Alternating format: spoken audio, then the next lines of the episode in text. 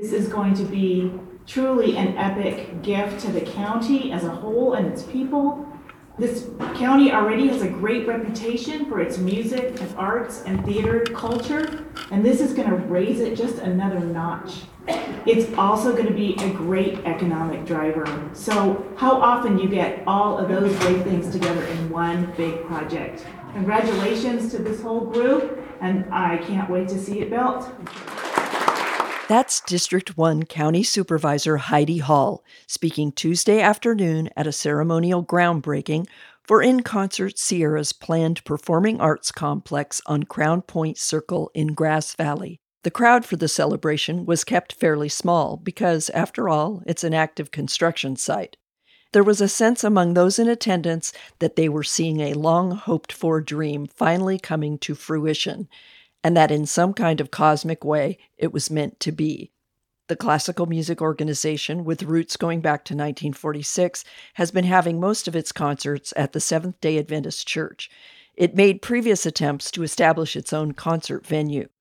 Ken Hardin, In Concert's artistic director since 1999, gave the crowd a brief history of the endeavor. For me and for a few other folks in the room, this project, this effort started in 2015 when we had a project going in Penn Valley. We, we engaged with an effort down there. Some of you will remember that.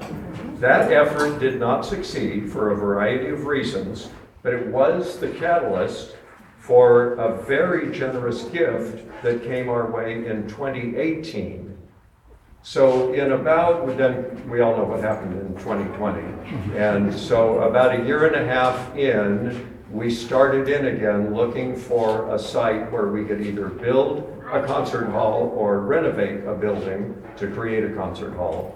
And in 2022, we located this building and it was available for a song and we wound up negotiating to get it for a jingle.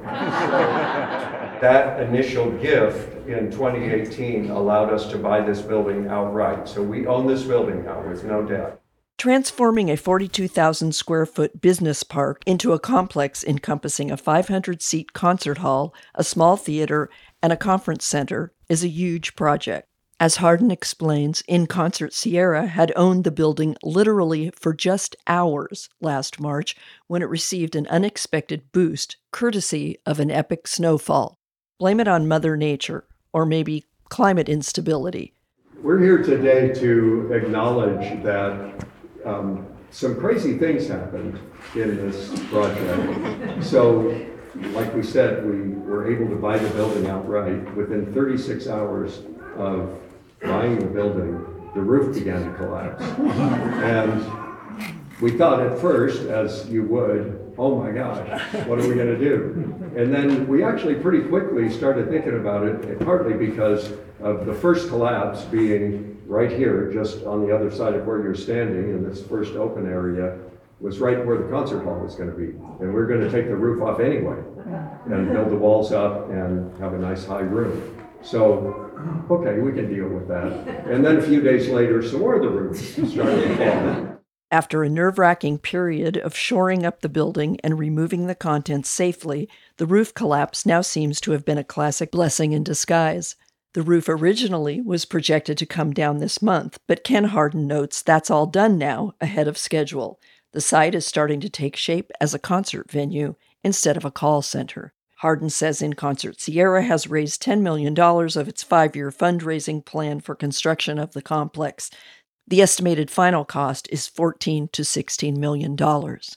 In concert, Sierra's executive director, Julie Hardin, says despite the moments of catastrophe, the process continues to be magical.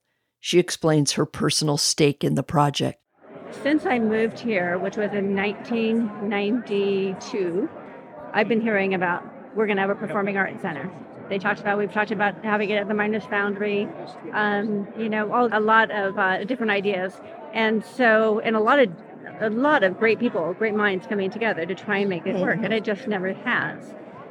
So, you know, I remember it since 1992 for myself. It was really a dream, probably when InConcert started, 2010. When we had the choir and the orchestra started up, you know, with Ken Hardin conducting, and um, and I really wanted something for Ken. My, you know, he's not only our artistic director, he's my husband, so I really wanted his dreams to come true. So this really helps that, even though I wish it was ten years ago. We're a little older now. InConcert Sierra continues to think big. It's aiming to have its first concert in the new hall in October 2024. This is Joyce Miller for KVMR.